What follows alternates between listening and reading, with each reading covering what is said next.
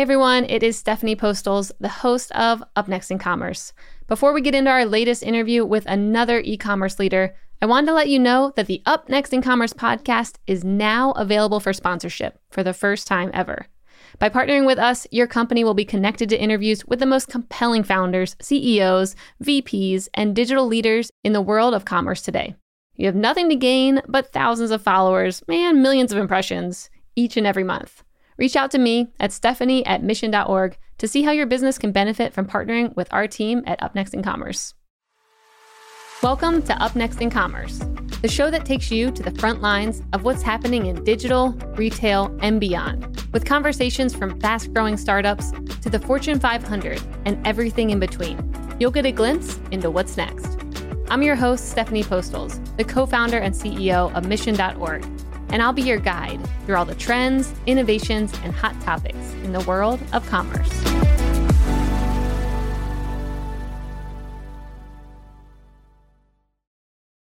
What are business leaders thinking about when they aren't winning at business? Family, travel, the latest TV show? Yes, yes, and hmm, maybe. But how about quirky business opportunities or little discussed financial trends? Or maybe even plant medicine benefits and alternative wellness? Mission Daily is back, baby, and our flagship podcast is better than ever. Mission Daily is the podcast for the business builder, the thoughtful marketer, the team manager, the blue collar worker looking for new ways to think about life, finances, and health. This is for the people who want to break the status quo and laugh a little or a lot along the way. Join me, Stephanie Postles, and my co host Albert Chow as we address the subjects, thoughts, and trends that business leaders think about but don't often talk about. Tune into Mission Daily wherever you listen to your podcasts. See you there. Hey everyone, today I'm talking to Mike Beckham, the co founder and CEO of Simple Modern, a company that designs and sells some amazing drinkware. Mike has also previously co founded several e commerce businesses that have had sales of more than a billion dollars, which I'm super excited to chat about today. Mike, welcome to the show. Hey, thanks for having me, Stephanie. Great to be with you. Yeah, same. I'm really excited. Today, it's been an interesting day because I had a show earlier that was around social good and social impact. So after now you're coming on too, I'm like, this whole day is full with these conversations and I'm getting smarter and smarter. So I'm excited to talk to you today. I love to talk about that theme. Absolutely. Yeah. So you spent half your career in the nonprofit space and half in for profit. And I just want to kind of start there because I think that's an interesting mix. Usually when I meet someone, it's like they figure out a path and they're like, I'm nonprofit for good now, or for profit and they've never experimented. I want to hear your mindset around like how you even think about where you want to play. Absolutely. So I, I was a finance undergrad major and I really thought I was going to go into the business world. Uh, and then very unexpectedly, uh, even even today, I couldn't walk you through my entire thought process. I ended up choosing to go into the nonprofit world. Uh, and I thought I'd do that for a year or maybe two, and it really turned into 10. And I, I, think that one of the things I learned through the process, I learned a lot of different things through the process, but one of them is that when I was a student, I had this very like linear view of my career as it was almost like a ladder that you kind of climb up. And so obviously if you want to be an entrepreneur, like you know, going into the nonprofit world is not at all like what comes to the front of your mind of how you prepare yourself for that. But the reality is, careers today and the the culture we live in, they are shorter, and that there's that you'll have more of them over the mm-hmm. course of your life uh, than previous generations, and that it's just not as linear as we tend to think it is. So, like I, I teach at the University of Oklahoma, and I, I tell students this all the time, like, hey you can take a deep breath. I know you feel a lot of pressure. You got to make absolutely the perfect decision right out of college or about what's next in your career. But the reality is that you're going to probably try a lot of things and that it takes a while to really find your giftings and where you want to focus your time. Ironically, what I learned from being in the nonprofit world is not only did I learn a lot about culture, what I want my life to be about, building healthy teams, but I also I, I learned a ton of skills that actually translated to the for-profit world way better than I would have ever anticipated. Whether that is sales or recruiting, you know, vision casting, uh, strategic planning, all those things. I actually really honed those skills in the nonprofit world. So in general, I would I would say that I, I think it helped me to be a more well-rounded leader by working in the nonprofit world and the for profit world. It helped me to have probably more empathy uh, as a person, which has made me a more effective leader. And ultimately, it helped me to have a clear vision of what I wanted to build. You know, you'll hear companies talk about having a mission, vision, value kind of document. And when I think about the mission statement for Simple Modern, our mission statement's actually this really atypical we exist to give generously. But it all flows back to if you're going to spend as much of your time and effort and life building a company as it takes, because it is hard, you should have a compelling reason why you're doing it. And so for me, it's been in, incredibly helpful. And I think it's made me a more effective leader when I can clearly communicate to the people that I work with here is why we exist. Here's why I get fired up and you should get fired up about what we get to do every day. And, a lot of that stuff had its seeds in uh, working in the nonprofit world. Mm, I love that. Okay, so that's already teeing up a conversation that'll happen in a little bit. I'm going to come back to around like culture and team building. But now that you've brought up Simple Modern, tell me a bit about you know what is Simple Modern and what was the inspiration to starting this company. Absolutely. So Simple Modern is a uh, omni-channel consumer brand at this point. Uh, we do nine figures of revenue and sell more than 10 million units uh, a year to customers all over the globe, although we're mostly concentrated in the United States. And we sell drinkware primarily, although we've, we've got our, our fingers in a lot of other product categories that we're growing into and, and learning about. The genesis of the company is there were two guys that I had worked with at a previous company that I helped start. In the department that we all worked in, that I managed, we just had exceptional culture. So one day they approached me and said, Hey, we would love to just start like a side project with you where maybe we open, you know, a website, we sell on Amazon Marketplace. It doesn't have to be anything big. We just love to work with you some more in the context of something we created ourselves and where we could really define the culture and the purpose. And I thought that was a really compelling and fun idea. I'd be lying if I said that we anticipated it growing into what it's become today. But we started with this idea of the type of culture we wanted to build. We wanted to sell online because we all had deep e commerce expertise. Uh, and we wanted to sell really high quality products. Uh, and we wanted the company to be about generosity. That was pretty much what we knew. So before we even knew the product we wanted to sell, we knew the type of company we wanted to build and the type of uh, channel we wanted to use to sell.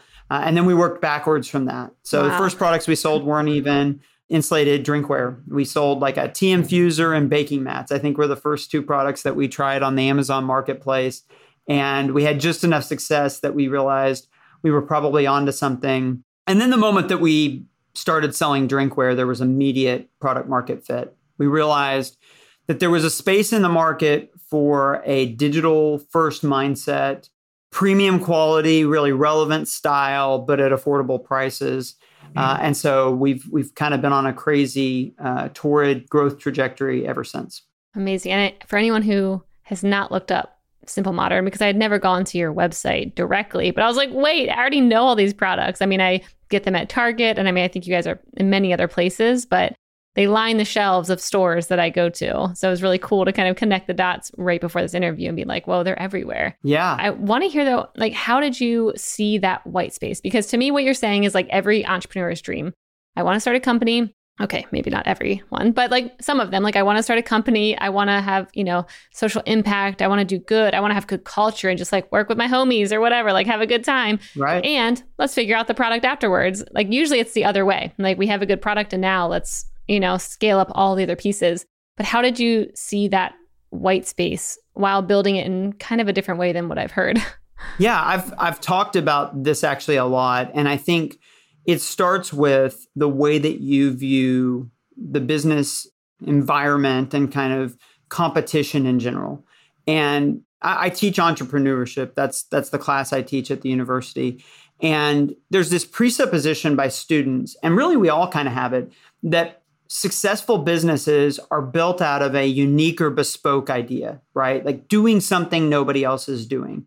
And in some ways that's true, but in another way that's actually more misleading because what it leads people to think is I've got to develop, you know, a totally new product that the market hasn't seen and that's going to be the way that I start a company. And for sure, some people do that. But if you really look at startups and where successful startups come from, 99% of them are meeting an established need in a slightly different or better way than the current competition is. And they're able to carve out a niche for themselves by addressing the market in that way. So for us, the idea of launching a water bottle company seems like a suicidal idea. I mean, there were tons of competitors. Some of them, like Thermos and Stanley, are like, you know, over 100 years old. We were bootstrapped. We didn't have outside funding. We started the company with $200,000. And so we're underfunded in an insanely competitive industry with, you know, entrenched competitors that have been around forever. And then newer companies like Yeti that were on fire and had built great brands. Why in the world would it be a good idea to launch a hydration company? What we realized was as many companies as there were and as robust as the market was, there were still under focused on aspects of serving the customer that created white space for us to attack. Two of them in particular that we saw. One was that there was this transition in happening in drinkware where water bottles were becoming more like an accessory than simply a functional thing that you buy. So obviously, like when I've got a tumbler or whatever, part of the purpose of this tumbler is for me to be able to, you know, hydrate myself and stuff like that. But also, we saw this trend of them becoming more like a watch or shoes, where there's a functional piece, but there's also this stylistic piece. So we looked at the environment and said, hey, there's room to be be creative and differentiate with ornamentation and colors. And for sure, that's how the market has kind of gone. Uh, at the point in time when we launched, there were, you know, Yeti, for example, was still everything they were selling was stainless steel. People were kind of enamored with the technology, but the style piece of it hadn't really been explored. The other thing that we saw was that there was an underemphasis by some of our competitors on digital.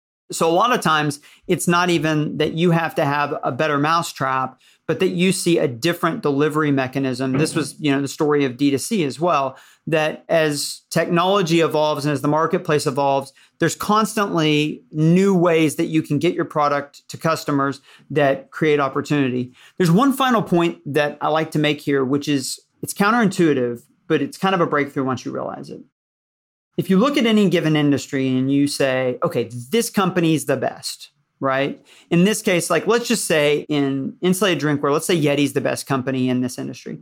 And, and they're really great at what they do. Their greatness is also their weakness. And here's what I mean by that. Great companies focus on certain ways of doing things. They have very defined strategies about here are the price points we want to be at here's the distribution strategy that we want to take. Here's what we're not going to play in. And so, what makes them great is actually having a real focus on doing business a particular type of way when it comes to their holistic strategy. When you look at that, it's easy to be intimidated by what they do well and say, I could never go up against that. That would be suicidal. But if you invert that and you say, what are the things that by definition they don't want to do? and where they don't want to compete, is there an opportunity for me there? A lot of times you see, hey, there's actually a lot of white space kind of ha- hiding in plain sight. And so, a great example in our industry were there were several really premium brands. Hydro Flask would be another great example, which were great brands, but they were really focused on specialty retail or growing their own website. They were not as focused on the Targets and Walmarts of the world or growing their Amazon business. And as a result, that left an opportunity for us to get in there and get a foothold. Mm, that's cool. I love. I was just thinking about like a Venn diagram in my mind of like if you're analyzing a market and a company, being like they don't want to play in that space. But what if, like, my first thought is, okay, is that enough of a moat though when creating a company? Saying, okay, they don't want to be at the Targets and the WalMarts. My first thought is they can probably if they wanted to. They're just or Amazon, like anyone can go on there and probably crush it really quickly. Like, how do you think about? Yes, it's a white space and it's enough to have a moat that a bigger incumbent can't just come in and you know take it over because of that. It's a great question. And i think it's two parts. I think that you have to number one say is there a way to get initial traction and to find the initial white space? And then is there some kind of a plan where i could protect that? Because if so, then the first isn't helpful without the latter, right? Like if I can't actually protect it, then and, and we've seen a lot of this in the digital landscape where it's like, yeah, this this works for six months or nine months, but it's not defensible for six years. And I'm not really interested in building a company that, you know, like I'm going to put in a lot of hard work and then I'm just going to watch it kind of slip through my fingers. So we've approached this in a number of different ways. One of the ways we've approached it is we have a significant part of our portfolio that's licensing, and licensing is kind of a naturally moated space where only a certain number of people are licensed and uh, they're given kind of exclusive distribution. So that would be an example of a moat. Uh, another moat is scale, actually. Uh, but you know what we really came to was the moat has to be brand. It has to be brand in a space, a commoditized space like hydration. And we are going to have to figure out how to build really high brand loyalty and brand affinity. Early on in the company, we went to, there's a show in Chicago called the uh, International Home Houseware Show. And most of the major uh, brands, especially mm-hmm. like physical retail brands, go to the show. And the focus of the first show we went to was actually hydration, even though it was a houseware show. And I remember just being overwhelmed by the number of companies in our space. And we we had like the rinkiest, you know, rinky dink little booth. Uh, the other companies had these like massive booths they'd spent all this money on. And it was just, it highlighted to me how undercapitalized we were and how many other competitors there were. And I remember really distinctly at the end of one of the days, I pulled the team together and I said, listen, you know, guys, it's it's very simple. Either either this is worth something, either this this logo on our cup is worth something, or we're toast. That's it. You know, and it highlighted that fact to me that you have to be building a moat through brand because in most consumer products, there's not a structural way to protect the business outside of some things like licensing. So that's been a huge focus uh, as well for us. So we, we we find it when we can. We find the moats that we can based on you know how we price our products or the type of distribution we have. But then we put a ton of emphasis on once we get customers, how do we keep them simple modern customers? Uh, make sure that they're delighted with buying from the company how do we build the brand awareness and brand equity? Yeah. Okay. So, of course, now I'm going to dive into that because, yeah, I had a quote on here where you were essentially saying anyone can source like a top quality product these days. Like, you need to focus on the brand. And I was thinking about, I mean, with you guys, I think you were Amazon first. You launched on Amazon. And I know now you're in many other places and you've got your website and stuff. But how did you think about building brand loyalty and making people recognize that logo and, you know, have enough loyalty to come back again? Sure. So there's different ways that you can build, I would say, brand attractiveness or, or brand loyalty. One approach is you spend a whole bunch of money marketing and, and convincing people that your thing is the popular thing. That was not really an option for us for several reasons. One of them being when we initially entered the market, we realized our value proposition needs to be premium quality at a more affordable price. So the gross margins just weren't there to go out and, you know, blow millions of dollars on influencer you know, whatever else. So the approach we had to take was we're going to get as many bottles and tumblers in hand as possible. Because when people use the product, they're like, this is fantastic. And what I paid for what I got, I, I, I tend to think that our product has one of the biggest discrepancies between the amount of utility and usage and satisfaction you get out of it for what you paid out of anything. Like I can't even fill up the gas tank in my car for $25. But you can buy a water bottle of ours that will last you could last you for 10 years, you know, and you could use it every day for 10 years. Like how many things can we buy where that like for $25 but that's even a possibility, right? And so as a result, we realized the magic is people actually using the product because it becomes self evident to them how great our value proposition is once they use our product. So, in the early years, Stephanie, it was really this kind of mad dash of how do we get as many bottles in hands as possible. Sometimes you're taking advantage of sales. Some, I mean, you're really doing pretty much whatever you can to try and gain enough distribution so that a significant number of people know about you. As we started to get a foothold there, that's when a couple things happened. The major retailers started to get interested. And that created another opportunity to expose a lot more customers. You know, Target was our, our really keystone partner in taking the brand to mass retail. And they did a fantastic job of growing the brand awareness. At this point now, we've probably sold a product to 15 to 20 million people in the United States. So we've finally gotten to kind of scale and mass. Uh, and now it's really about the experience that people have as they buy from us. Are we continuing to deliver on our core value proposition? What's our net promoter score? Like our net promoter score on our website, we measure this regularly, is an 88. So as a result, when people kind of get added to the simple modern snowball, they don't fall off very often because we really invest in making sure you have a great experience at a great price. And when you don't, we make it right. So we're, we're at scale now. But if you look at some of our things like Google search or Amazon uh, search, like how much are people showing up and saying, I want to buy Simple Modern? We're, we're growing somewhere between 25 and 40% year over year, which at our, at our scale is really significant. And so now at this point, we're probably selling, I would guess, you know, between four and five million units digitally every year. And maybe half of those are, are people that are saying they're not coming through ads. They're just either getting on Google and saying, I want to go to simplemodern.com or I want to go to Amazon. I want to search for Simple Modern. Uh, so we have a really significant base of the business, which is people that are like, I want to buy Simple Modern. We still have to go out there and compete in winning new customers and exposing new people to the brand but the entire business has this stability because there's a big chunk of it that's not dependent on marketing. It's people that are really bought in on what we're building and what we're about. One of the things that I see a lot of, and I think is fantastic, is there's just a lot more conscientiousness among founders and business leaders that what your business about is about matters, how it treats people, you know, the way that it impacts the local community, that these things matter. The downside is people don't care until they understand that they love your product. You can be great. You can have a heart of gold and be about great things. But if your product is overpriced or no good, people are not going to want to buy from you.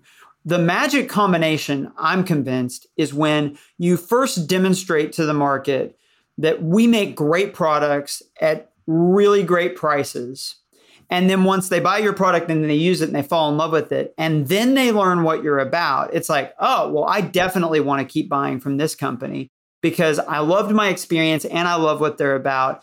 And so it becomes kind of like the second layer to building brand is when a customer, when you've drawn a customer in enough that they want to know what you're about and and what the company stands for because they've loved your product, that they're delighted by what they learn and and that's how you create i think in in this age of higher just awareness from customers and uh, higher importance that we're buying from companies that we believe in that's how you create the kind of brand loyalty and the kind of moat that i think we're talking about. There's a stereotype of the average american worker whose life goes something like this. Go to work come home consume some kind of entertainment go to sleep lather rinse repeat if you're listening to this ad, then I know that that life does not resonate with you. For the truly disruptive business leader, work doesn't stay at the office, and unwinding doesn't mean watching TV at night every single night. This is why we've created Mission Daily, a podcast that discusses the trends, habits, and ideas that thoughtful business people are contemplating every day. From quirky business opportunities to interesting investment ideas to the latest research in health and exercise and alternative medicine, and maybe even plant medicine. Who knows where we're going to go, but Mission Daily covers it all. We're releasing new episodes every weekday. So join me, Stephanie Postles, and my co host Albert Chow as we discuss the subjects, thoughts, and trends that business leaders think about but don't talk about publicly, that is. Break the status quo. Tune into Mission Daily wherever you listen to your podcasts. See you there. That's such an interesting point that you just said because that was a space that I was watching get mm, a little muddied up where a lot of founders were trying to come in and they were focusing on the social good aspect from the beginning and not focusing on their product enough. And it was just interesting watching how that doesn't work out.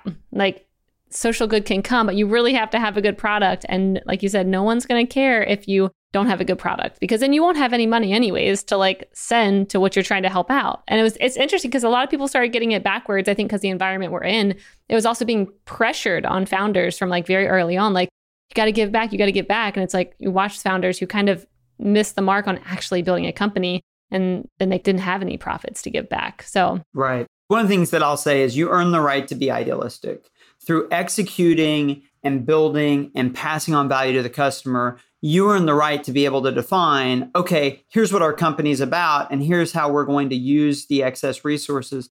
I mean, we have a lot of nonprofit partners that we give to annually. Giving is a is a part of our company's rhythms. But the best thing I can do to support our nonprofit partners is run a financially healthy business because that means that we're going to be able to partner with them and help them for years to come. So I, I think you're right. I think it's great to have vision from day one of what you want to build and what you want it to be about. But you can't let that confuse you into that's why people are going to buy. Early on, people are going to buy because you're executing and you're delivering value to them. And if you do that for long enough and you build a group of people that are excited about your product as they learn more about what you're wanting to build and what you're about, that's going to really create an even higher uh, amount of lock-in and and brand loyalty. Yeah, agree. So what's interesting when thinking about, you know, how you've built this company is like a lot about the past and where you came from. So I know previously you said like, you know, you all had worked in e-commerce, you had deep e-commerce experiences. And I actually wanted to kind of go back to that to uh, Quibids, previous company. I would love to hear first off, you know, telling the listeners like what was Quibids and your experience while working there because I know it has to inform what you do day to day here because I've seen your quotes around, you yeah. know, a company can't be built on ads and dependent on ads and marketing. And I'm like, hmm, I think he got this from his last company, like these lessons. But I would love to hear the story. So I was working in the nonprofit world and leading a, a, ministry basically. I have a younger brother who's about two and a half years younger. This is in uh, 2009. And he had been really successful in affiliate marketing basically and wanted to build a new company. And he had this idea for this auction website. It was, you know, people came to call them penny auctions or reverse auctions or whatever. And he asked me if I'd be willing to help him on it. And my thought at the time was just, oh, this is interesting. It would be a fun little side project. I mean, I, and I mean, I really expected it to be a little side project that I worked on, but helped him recruit a few other people to start the business and said, I'll help on nights and weekends kind of thing. That business launched in October 2009. And I'd say the first six months, we're trying to kind of figure out first of all how you run the auction model which is what i was really responsible for like it had a bunch of nuance that we had to figure out and then figuring out how do we market this uh, by about mid 2010 we really had figured out how to market it by november of 2010 so we're talking 13 months after founding it had its first million dollar revenue day. Day. In its first seven years, it probably did a billion dollars in revenue. Wow. And so it was a crazy situation. I'm the oldest person at the company. I'm like 30. Uh, it's total kind of inmates running the asylum. None of us know enough to even understand how absurd what's going on is. And you know, there's we're in Oklahoma, which is not exactly the e-commerce capital of the world. So like the whole thing is just kind of wild. We're hiring people left and right, trying to keep up with the growth what ensued over the next few years was just like kind of getting an MBA on crack. I eventually realized I needed to move full time into the business world because I was trying to do too many things. So I moved full time into the business world. And as you know, being good in e commerce, you have to, especially at scale, you end up having to like be good at legal and advertising and analytics and merchandising and inventory management, fulfillment and, you know, technology. I mean, just to give you a picture, like AWS was not really even a thing at this point. Like we were literally buying servers that we had in cages. And the whole process deeply impacted the way that I thought about scaling. It deeply impacted the way I thought about what type of company do I someday want to be able to build. And I made a lot of mistakes and I saw a lot of mistakes that we made in that process.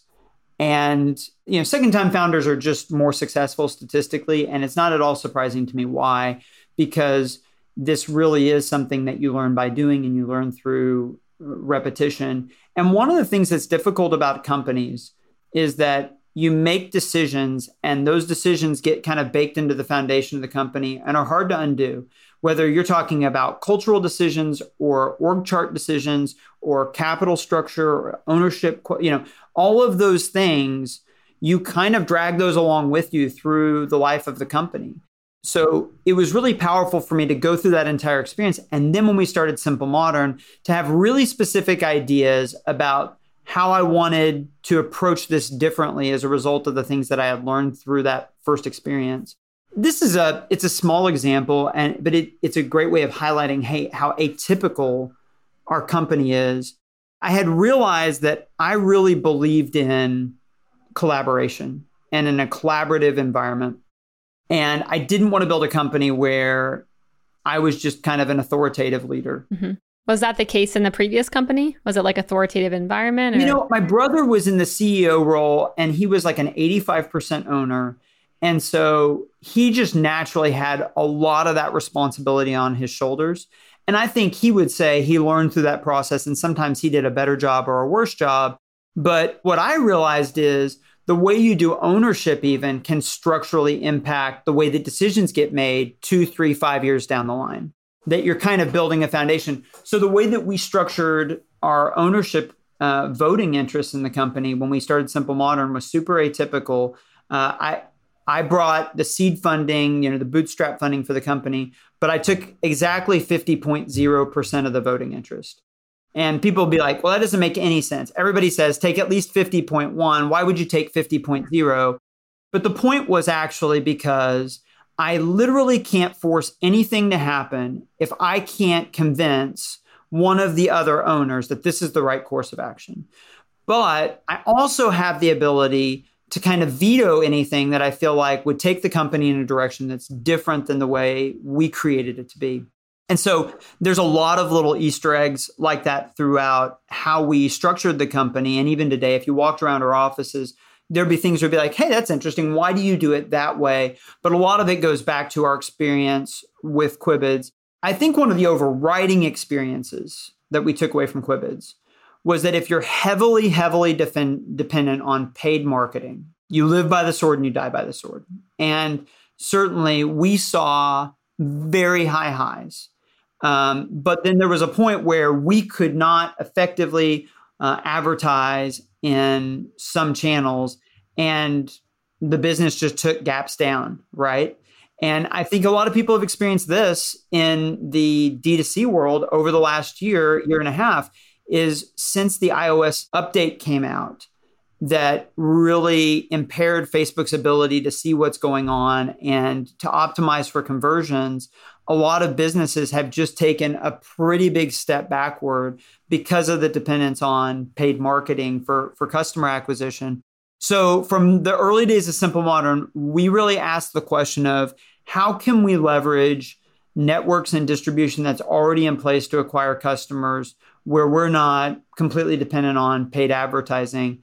Uh, like one of the ways this plays out are uh, advertising as a percentage of sales in a given year is probably about two to three percent.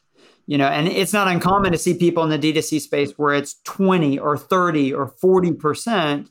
And so that's required us to do some things when it comes to how we price our product and how we think about our value proposition and some other things. But ultimately, it's created a company that's felt a lot more stable, uh, especially over the last 18 months. Mm-hmm. Yep. I mean, I have heard that theme from a lot of people on this show of just, you know, how reliant companies became on Facebook ads, really. And it's just such a different world now. So, what do you think when you see this? Knowing what you know, knowing your experience, and knowing how you built your company, like what would your advice be? Or yeah, I think where you get into trouble is when you think that your company can operate at a certain level and you build your overhead and you build your finances and you build your inventory around that level and then a sudden change in marketing rate because you realize you can't operate at that level at all. And all of a sudden, you got all this working capital tied up. You know, you've got too many people. So I'd be more of an advocate because I, I, I, think it's the kind of the question of the day, and it's difficult to pivot quickly. You know, when all of a sudden uh, a channel dries up. This is where I think an omni-channel approach is really what every brand that's successful. I mean, even if you look at some of the kind of darlings of the D2C space, the Allbirds of the world, these companies aren't making any money, and they don't even have a path to making money right now that I can see like the, the brands that are doing really well, there, there are mostly omni-channel. There's this combination of how they're leveraging wholesale, D2C, Amazon, several different channels in order to create a composite that's more stable and allows them to be really profitable at the same time. So, uh, I mean, I guess one thing I would say is at this point, I've been doing kind of D2C in some form or another for 14 years, which makes me like an absolute dinosaur in the D2C space. I've, I've seen it all. If you're not making money on first purchase, then with a significant percentage of your customers, it's going to be tough. You know, like there are some some exceptions to this. If you just have an outstanding subscription model, you know, or your return return engagement, you know, percentage is just through the roof but for most types of companies, you got to find ways to be making money on day one. And if you're not, the the siren song is kind of like, well, here's our lifetime user value and it's 50 and so even if we're, you know, $5 in the hole on day 1 by 6 months, 12 months, 18 months, we'll get to pay back. And what you learn is that that's just a dangerous game because you're always a recession away from insolvency and it's really difficult to predict what's going to happen a year from now or two years from now. Lifetime user values, the idea of projecting out a lifetime of behavior in somebody when we live in a world that's so dynamic is going to be really tough. And that's not to say that you don't try to kind of wrap your arms around those things. It's just when you plan around those things as certainty, then you you really run into danger. So that's kind of our strategy is that we've got a portfolio where our risk is kind of diversified between and each of our channels has risk. Like selling in target has risk. I wouldn't want anybody to hear me say something different than that. And you can lose money selling in target. Like that's a, that's something that can happen. But it's different types of risks. And so what you don't want to have is where all of the risk in your business is concentrated around one or two variables. Like hey if Apple does something else, we gap down 50%, you know, whatever. Those are the the kind of kill shots. So you asked a question earlier about moats and how do you protect and moat your business? Another way to think about that is not how do you protect it from, you know, like competition per se, but more how do you protect it against systemic risk? And that's where you know, hey, there these are all the bad things that could happen that would negatively impact my business. But I'm trying to build a business where none of those things is kill shots, right? Or none of those things is so materially detrimental that that it puts the business in danger. Yeah, oh, I love that. Okay, so many good things to cover in this episode. So I wanted to talk about culture as like the last topic, but I know we don't have a ton of time. So I will say that we'll have to bring you back okay. for round two to really have like a whole conversation around that. But maybe to tease a future conversation, I want to hear what your one thing when it comes to building culture at Simple Modern, which I read about. I read how great it is, how happy the employees are, how generous you are. You had a quote that says, like, don't teach shipbuilding, teach a love for the sea. Like, so many good nuggets that I want to talk about. However, just one of like, if you were to recommend one thing to a founder or a CEO thinking about like how to build, build a good culture, what would you advise? So I'll I'll bifurcate it into two because the first thing I'm going to say won't work for some founders. You know, I think when we went to remote work and some some of the people listening to that this are running a remote culture. So the first thing I'm going to say isn't applicable, so I'm going to give two. I would say one of the most powerful things we do is one of the most simple. We pay for lunch every single day that people are in the office. We run a hybrid culture where Monday and Friday people can work from wherever they want. Tuesday, Wednesday, Thursday, everybody's in the office. Tuesday, Wednesday, Thursday, we always bring in lunch. And the reason is simple because everybody ends up getting food and eating together and spending time together. And there's at least three to four hours every single week where you are just interacting with, connecting on a personal level with your coworkers. And that has a profound impact in how bonded you feel to the community. As people, we long for community and connection. And no matter how our technology advances, these will always be the things that our heart desires. And the more that we lack those things in our work, the more that our work is transactional. And the more that our work is transactional, the more that we're going to bounce around and become mercenaries in how we think about where we work and why we work there. But when people bond to a community, it becomes a lot more than a paycheck. And I'll, I'll even expound on that thought a little bit more. The reason why people care what they get paid is primarily because they want to increase their quality of life. And they feel like if I had more resources, I could turn that into higher quality of life. But here's an interesting thing I can share from personal experience. I have had years where I made $18,000 as my salary to, at this point, I make greater than $18,000, we'll say. I've, I've been in a huge range. And what I have found is that my quality of life correlates to my income surprisingly weakly, that it's actually not that tight of a correlation what really drives quality of life is first and foremost the quality of the relationships in my life and whether or not I feel like those are in a healthy place. That's a huge part of it. So if you can build a culture and a team where the people really are bonded to each other and like working together, you can make it through all kinds of adversity and you can build something great. And if you can't, your chances of building something great are almost zero because you have to unlock compounding to build really great things and really big things. And you cannot unlock compounding if you're constantly churning through people. It's just impossible. So that's that's one thing I would say.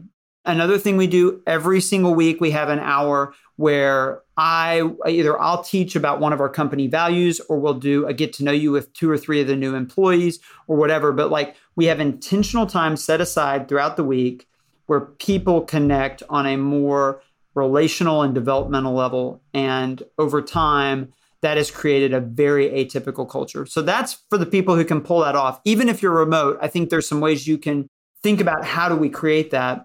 For the more broad application, I would say great leaders cast a compelling vision that people want to be a part of. They're able to say, here is a future that is possible. And here's what it looks like. Here's what it tastes like. Here's what it Here's what it would feel like if we were all a part of it, right? And isn't that exciting? Can't you just like picture that? And let's go after that because that's meaningful. Because like when we're 80 and we're thinking like how we spend our time working, we'll be like, I didn't waste all that, right? Like I actually feel really good about that. And here's why it'll make a positive impact on the world. And here's why like I'm going to feel great about the time I invested during my work week and it's not just I was collecting a paycheck.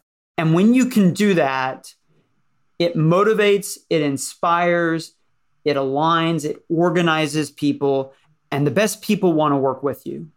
Like the easiest, I, I tried to put this into words last night on Twitter and I couldn't, and so I just didn't send it out. But business is fundamentally the organizing of people, it's getting people to cooperate with each other to accomplish things and solve problems. That's all it is.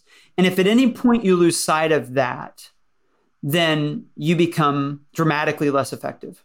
And when you realize it's like, it's all about people, even if there's all this kind of tactical and strategic stuff that those people do, ultimately it's all about people. And people want to believe that their life matters and that their life is about something transcendent and they want to be a part of a larger community, like all these themes. And so, regardless of whether your team is all in the same place or they're all over the world, being able to cast a compelling vision of where you're headed and how by working together and accomplishing the work you have in front of you, you make a positive impact in the world. Here's th- this is a simple example, but I think it it gets at the point I'm I'm talking about. You know, we make water bottles, right? Like this is not epic. You know, some water kind bottles. of yes. Yeah, it's just water bottles. But one of the stories I tell, I well, I've taught at OU. I have a co-teacher, and for several years we taught together. Her name was Denise, and Denise lost her mom at an earlier age, but she has a very close had a very close relationship with her father.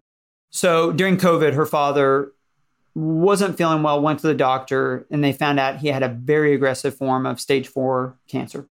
She went to stay with him in Florida and was taking care of him. He was functionally in hospice care. And after a couple months in this, I sent her a text and I just said, Hey, how's your dad doing? And she said, He, he passed away, but I wanted to share a story with you. In his last few weeks, because of the medication and because the cancer, he could not drink very well. And the only thing we found that he could drink out of was one of your kids' bottles that we bought at Target. And she's like, it's a small thing, but it made a difference in my dad's final weeks, you know, and it brought him relief. And I just wanted to say thank you. And so I, I shared that story with our team because, yeah, we're just making water bottles. And in a lot of ways, who cares? But in another sense, like, you know what? It mattered to him, it mattered to that family. And when we do our job with excellence, we have the ability to positively impact millions of people's lives, even if it's in a small way. And that's significant. The giving stuff, we talk about that, but but this is an example of how you can lead your team and align your team. And what I found is it's really remarkable what teams that are led with compelling vision can accomplish. Man, that is a great way to end this episode. And also, I mean, we talked about so much in it today. We were talking about identifying white space in an industry. We talked about how to build a moat. We talked about building a stable omni-channel sales and marketing strategy and hearing your thoughts on culture and building like a company for the future. We seriously covered it all. And I'll have to bring you back for round two. So with that, Mike, thank you so much for coming on the show. And where can our listeners and watchers find more about you and your company? Absolutely. So the website's simple. It's simplemodern.com. You can find me on Twitter at Mike Beckham SM for Simple Modern, or also on LinkedIn. I'm pretty active on both of those channels. Awesome. Thank you very much.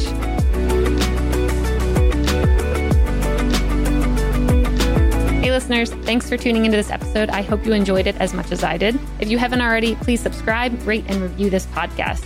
It helps spread the word, and I would greatly appreciate it. See you next time.